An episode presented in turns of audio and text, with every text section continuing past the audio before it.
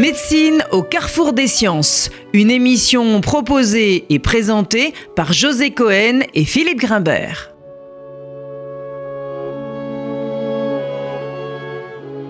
Bonjour à tous et bienvenue sur RCJ. Nous avons aujourd'hui le plaisir de recevoir à Médecine au carrefour des sciences Daniel Siboni, philosophe et psychanalyste, docteur en mathématiques, auteur de très nombreux ouvrages de psychanalyse bien sûr, mais également de philosophie, consacrés notamment à Bergson, Heidegger ou Lévinas, qui a également beaucoup écrit et réfléchi sur le conflit israélo-palestinien.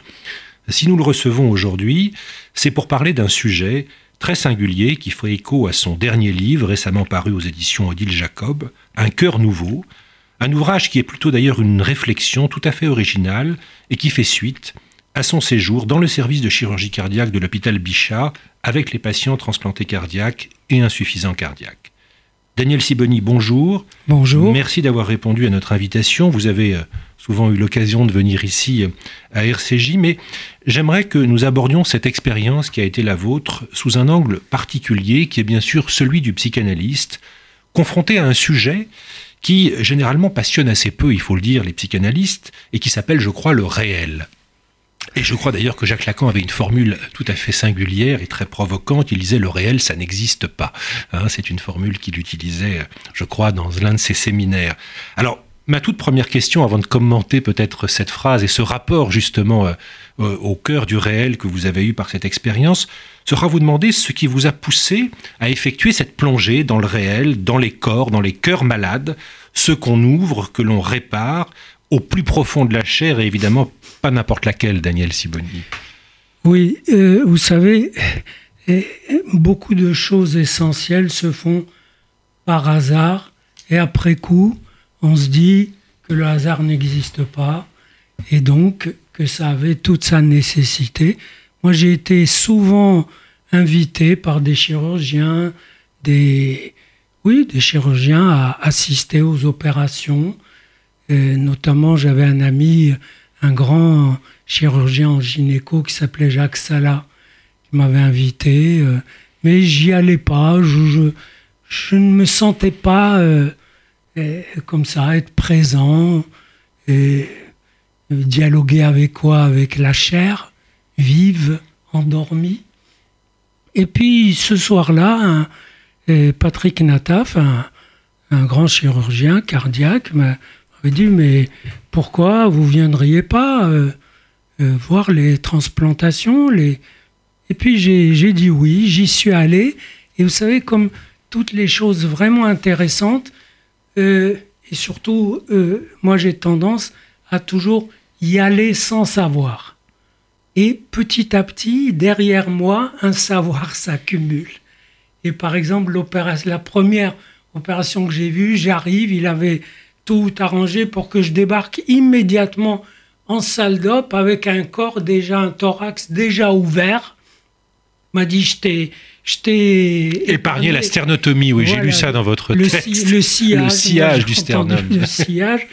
Et, et, voilà, j'étais là, je, je, me suis trouvé plus que surpris et ébloui.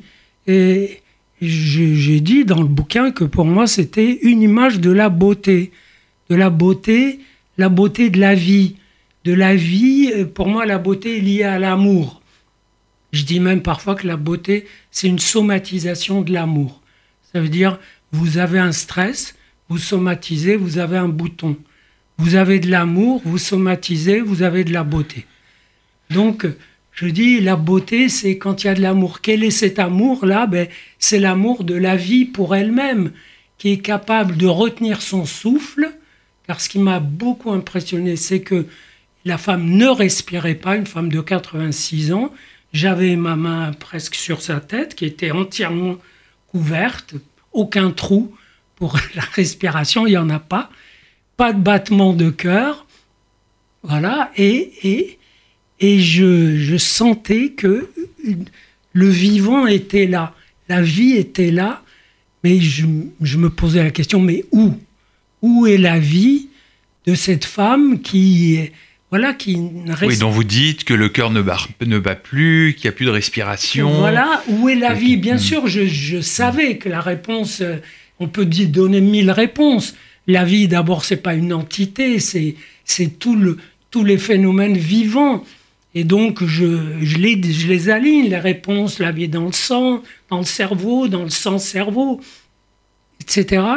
Et en tout cas, petit à petit, pour répondre à votre question, petit à petit, je me suis trouvé non seulement pris, euh, surpris, mais, euh, mais interpellé. Qu'est-ce que je peux en dire? Qu'est-ce que qu'est-ce qu'on peut en penser, mis à part et pour euh, mis à part des, un discours purement technique, technologique. D'ailleurs, mon, mon copain ou mes copains chirurgiens ils disent moi c'est toi qui dois dire parce que nous, on est dans la tuyauterie, on est des plombiers. Mais qu'est-ce que le psychanalyste que vous êtes venait chercher là, justement, à cet endroit précis? Eh ben, C'est la question des limites entre ce qui vit et ce qui... Bien sûr, je, vous savez, j'écrivais à l'époque un gros manuscrit qui n'est pas paru, parce que j'écris beaucoup de choses qui, en attendant. Et, donc j'écrivais sur les, les rapports du corps et de l'esprit. Voilà. Et, j'avais créé une espèce de modèle, en tout cas une, un concept, où je dis que eh, chacun de nous est un, un, espace à deux grosses dimensions. Hein. Le corps visible, dont s'occupe la médecine, et le corps visible, c'est pas seulement ce qu'on voit, c'est ce que les appareils voient, c'est ce que les analyses voient, les prélèvements, donc les, ça va jusqu'aux cellules donc le corps visible. Toute la médecine est fascinée, peut-être avec raison, par l'exigence de voir, voir plus. On va voir. Si on a vu, on a l'idée que si on voit, on comprend, ça c'est beaucoup plus discutable. Mais bon, il y a le corps visible et ce que j'appelle le corps mémoire, c'est-à-dire euh, justement le corps euh, de la pensée, de la mémoire, des, des neurones aussi. Et c'est clair que les deux sont intriqués. Et peut-être que, à mon insu, j'allais faire une épreuve d'être là à la frontière, à l'intrication. Et je dis bien l'intrication. De ces deux espaces. Entre, les, le, entre le psychique et le, et le charnel, entre le spirituel et le et le l'osseux, sachant que pour moi, le réel, c'est pas seulement la chair, c'est l'intrication. Mais est-ce que vous croyez pas qu'en allant voir justement la chair, comme ça, c'était une façon pour vous euh, d'accéder à ce qui n'est pas visible, une, sorte de, de, relais en quelque sorte Parce que vous mettez les deux, euh, effectivement, euh, côte à côte, mais est-ce que c'était pas justement une façon pour vous d'aller vers... Et, et pour compléter la question de José Cohen, je dirais justement ce qui est le propre de l'intérieur du corps, c'est que comme on ne le voit pas, on passe son temps à se le représenter et presque à le fantasmer sous des formes diverses. Justement, vous qui vous attachez beaucoup aux représentations, vous êtes passé de l'autre côté du miroir. C'est-à-dire que vous allez aller voir ce réel que nous passons notre temps à nous représenter, ce que les chirurgiens ne font pas, qui eux voient. Alors, je vais vous dire, sur ce plan-là, vous allez être déçu parce que tout en étant sensible au fait que c'était une transgression. Je voyais ce qu'on ne voit pas. Absolument. Mais ce que le chirurgien, l'infirmière, l'aide-soignante voient banalement. Mm. Donc, c'est pas cette vision-là que, qui me qui, m'a arrêté. Cette vision, elle est, je vous l'ai dit, c'est la beauté, c'était impressionnant. Mais moi, j'allais sentir, j'allais penser, j'allais ressentir et j'allais me frotter au langage des patients et j'allais me frotter aussi au, questionnement des médecins. Voilà, je n'aurais pas deviné que une des médecins, chef, enfin qui reçoit les patients, a opéré ou déjà opéré, etc. J'ai dit, vous êtes là depuis quelques années, qu'est-ce qui vous a frappé dans la rencontre avec ces patients? Qu'est-ce qui vous impressionne? Voilà. Elle me dit, voilà, ce qui m'impressionne, c'est que tous ont une envie folle de parler et je n'ai pas le temps de les écouter. Ah oui, ça c'est une question récurrente dans les, dans les hôpitaux. Je voudrais pointer un, un, lien avec euh, peut-être la technique que vous avez commencé à évoquer en disant euh, la médecine, on voit, tout est euh, aujourd'hui visible, les analyses, la radio, la chirurgie, etc. Pas tout, justement. On voit aussi loin qu'on peut voir. Exactement, exactement. Alors, Il y a des limites. Vous dites dans, dans votre ouvrage, Daniel Sibonic, l'une des choses qui vous a intéressé dans cette démarche concerne cette question des démêlés complexes qui existent entre le corps et la technique.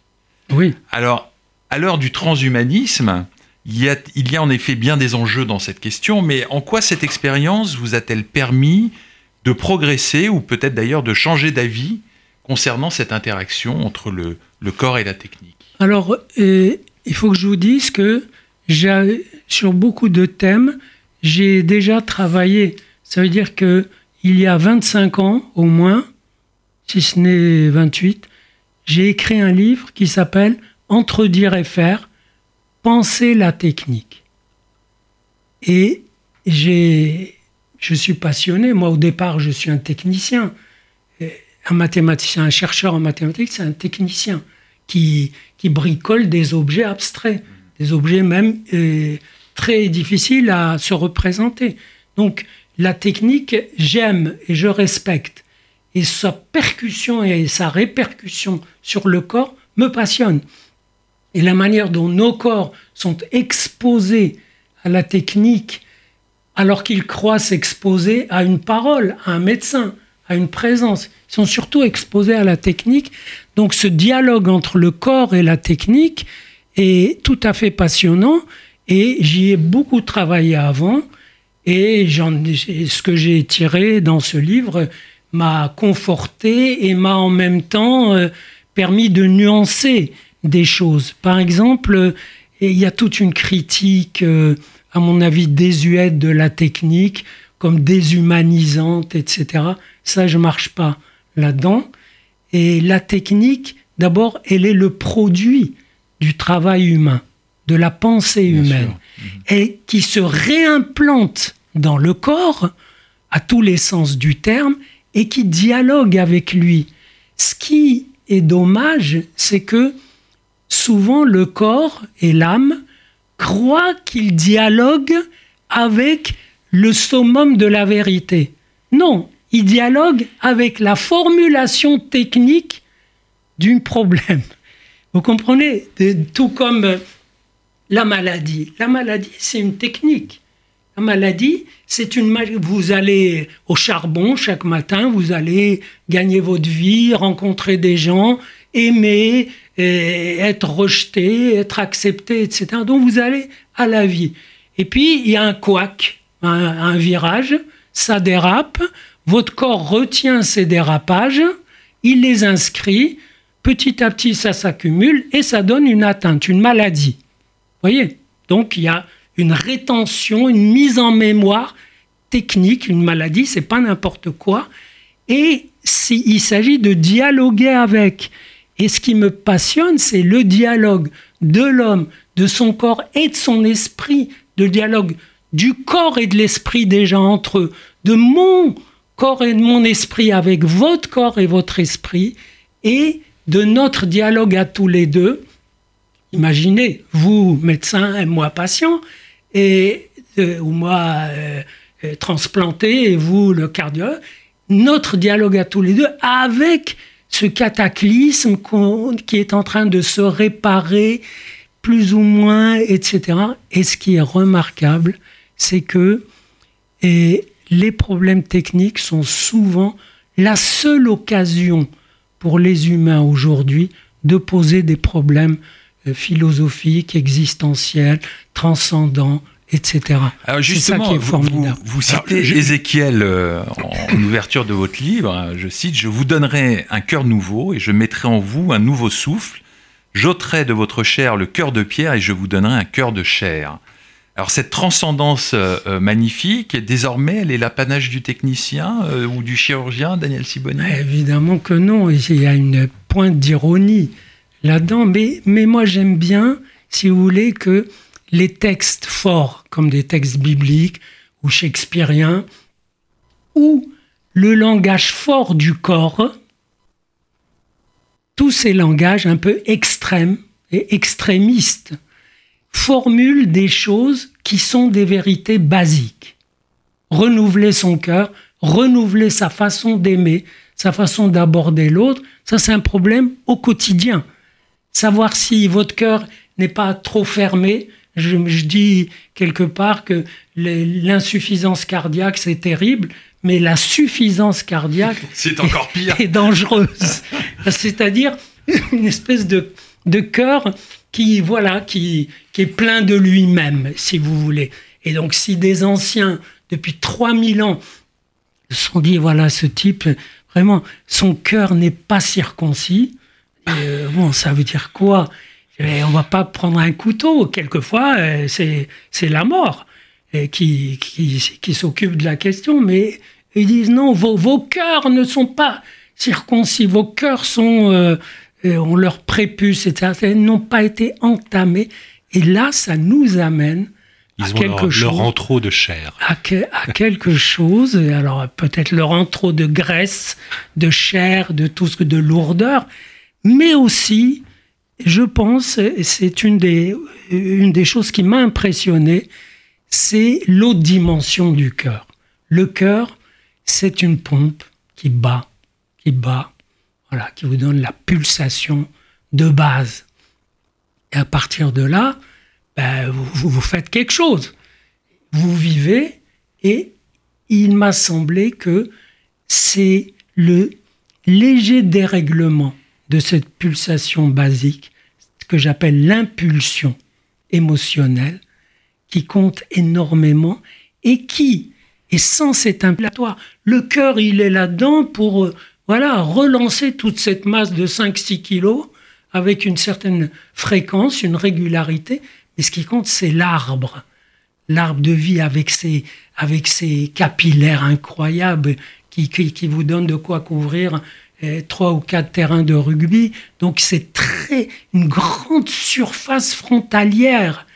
Et cet arbre de vie, il a sa petite terminaison vers le nord, vers le cerveau, sa petite terminaison vers le sud, vers l'appareil génital sexuel, et puis le reste, il s'occupe de, de maintenir les organes vivants pour qu'ils l'alimentent, lui, y compris les mains, qu'elles soient bien agiles, les jambes, etc. Donc, tout est orienté vers l'arbre. C'est comme ça qu'on peut comprendre cette phrase des anciens, de scribes, de la, qui, non, de la Bible, qui ah, dit, de la Bible, qui, dit, qui Adam ou Anafesh. Le sang, c'est lui qui est l'âme-corps, parce que le mot hébreu est magnifique. C'est pas nefesh, c'est pas le corps, c'est pas l'âme, c'est leur union.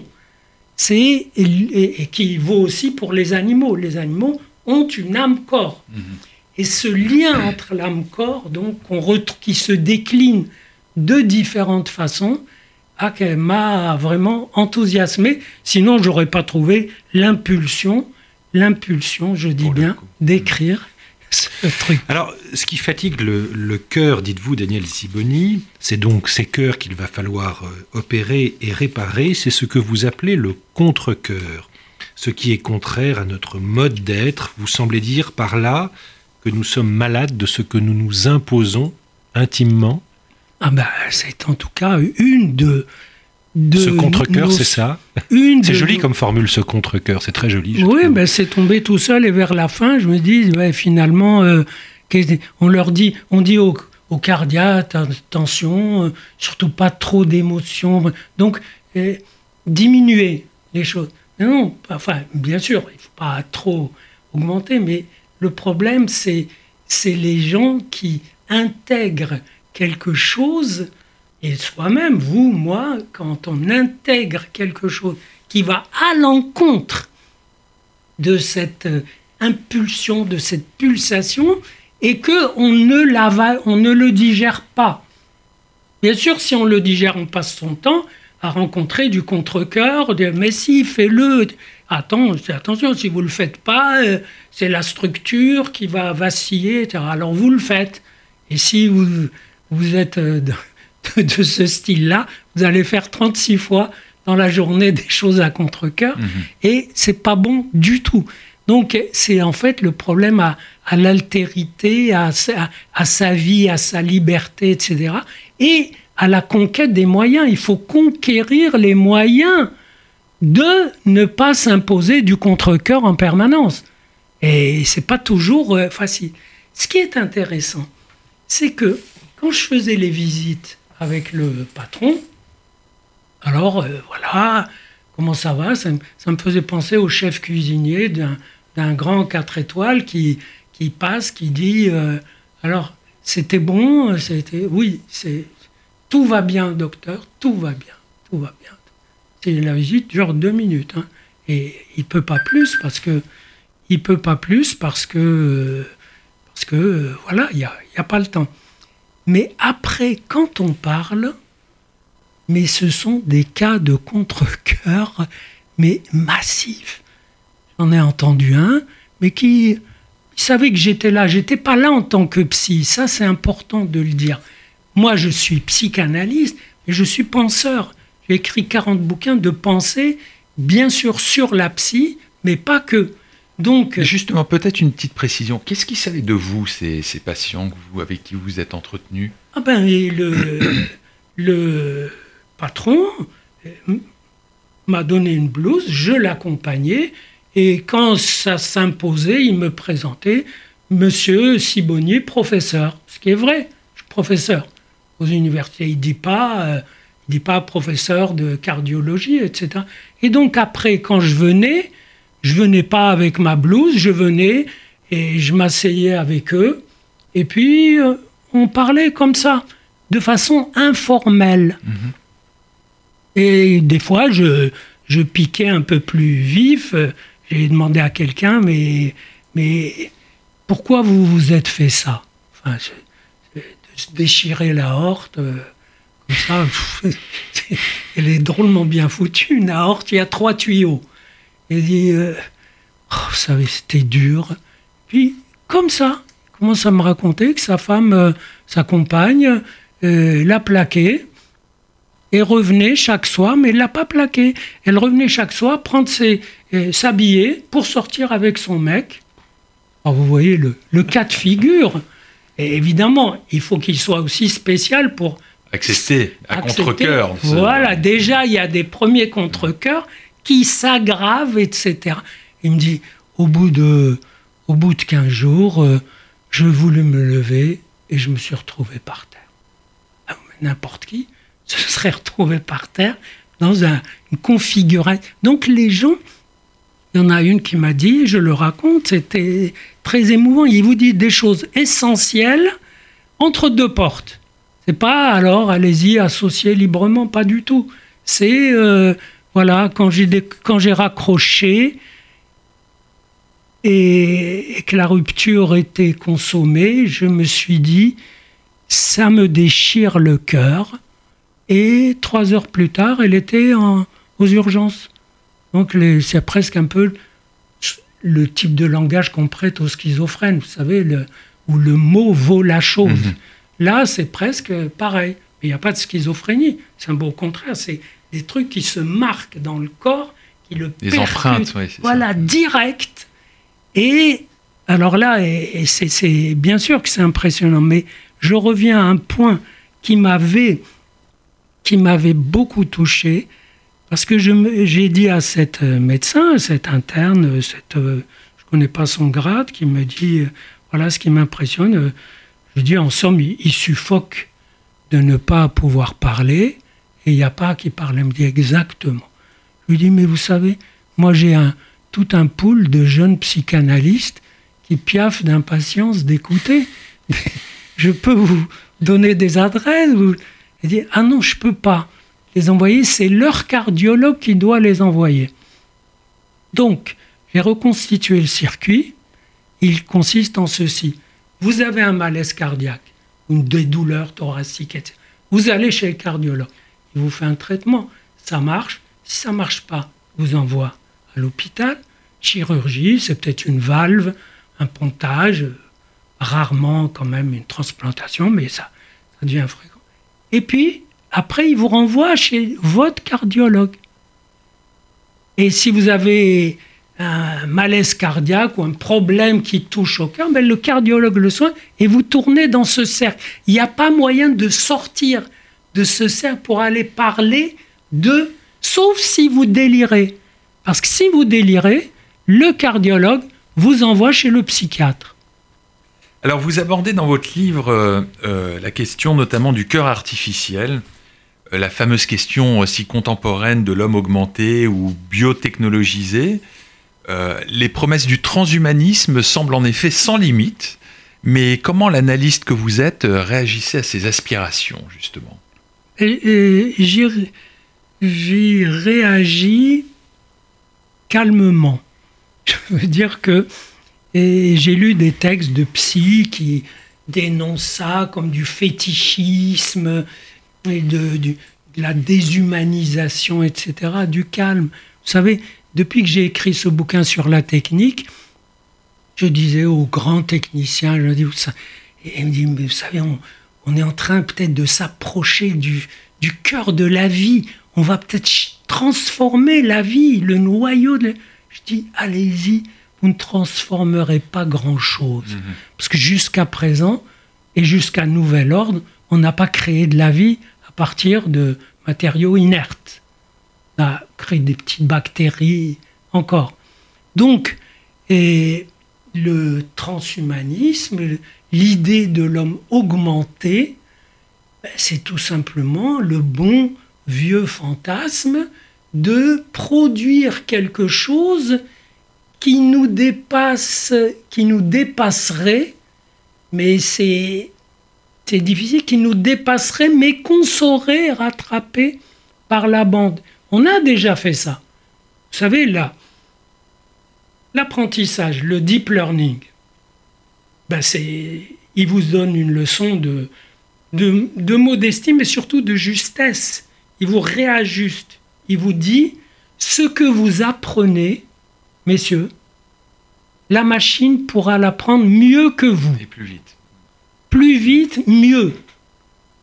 Donc ça veut dire quoi? Ça veut dire que vous devez apprendre à utiliser ce que la machine a appris. Et c'est ce qu'on fait. Des matheux, des copains matheux utilisent à tour de bras les, ordinateurs pour euh, tester des questions, etc. Donc, très bien qu'on produise des choses qui nous dépassent, sachant que nous, on fait quelques pas euh, pour rattraper et réintégrer, et c'est bon. Mais de là à ce que on transforme euh, l'homme, qu'on en fasse quoi un surhomme, et je dirais, c'est déjà le cas. L'homme se prend souvent pour un surhomme. Si ça marche euh, c'est qu'il y a quelque chose, sinon, ben, il n'y a rien. Et donc, si vous voulez, toute cette idée de franchir une frontière est un peu fétichisée à mes yeux. Moi, je dis, franchissez toutes les frontières que vous pouvez du point de vue de la recherche, j'entends. On verra ce qu'il en reste. Et on verra, et vous verrez que ça sera plutôt modeste. Mmh. Alors, en vous écoutant parler tout à l'heure de ce contre-cœur, je me disais que c'est un terme que Spinoza aurait beaucoup apprécié. Hein. et d'ailleurs, votre livre, je trouve, est un hymne remarquable à l'unité ou à la question de l'unité qui existe entre un corps et un esprit, qui est quand même un sujet qui a passionné les philosophes du début de la Renaissance. Alors, Daniel Siboni, pour conclure, vous êtes plutôt spinoziste ou plutôt cartésien sur cette question? J'ai une petite idée de la réponse. Alors franchement, ni l'un ni l'autre. Alors que je les, aime tous les deux. Même Descartes. Descartes qu'on on comprend pour le type, euh, voilà, euh, qui trace des lignes. Mais vous ne trouvez pas que le contre-cœur, c'est très spinoziste Ça ressemble beaucoup à ces passions tristes, quand même, non? Ben oui, mais c'est pas Spinoza qui a inventé les passions tristes. Excusez-moi, il a, il a déduit leur nature pour les cadrer dans son éthique. Non, Spinoza, il a quelque chose de fort. D'abord, je reviens à Descartes. Descartes, il, a écrit à une princesse, il avait une correspondance. D'ailleurs, il y a un livre euh, d'une Yael Malpertu Siboni sur la liaison philosophique entre Descartes et la princesse Élisabeth. Et Descartes ne disait pas il y a le corps et il y a l'âme. Il y a le corps, l'âme et les rapports de l'âme et du corps. Il les mettait sur les mêmes plans. Spinoza, lui, il y va fort. Il dit c'est pareil. C'est pareil. Et quelque part, il y a quelque chose de très fort dans cette, euh, dans cette pensée, justement parce qu'elle est contre-intuitive. Et en même temps, vous pouvez presque l'expérimenter, qu'il y a vraiment du vrai, c'est-à-dire il faut vous adresser à votre corps comme si c'était une âme et parler à votre âme comme si elle s'incarnait. Parce que c'est ça qu'elle fait, de toute façon. Ben, on va terminer sur cette magnifique conclusion, Daniel Sibody. Merci encore. Et je rappelle le titre de votre livre paru aux éditions Odile Jacob, Un cœur nouveau. À la semaine prochaine. C'était Médecine au carrefour des sciences.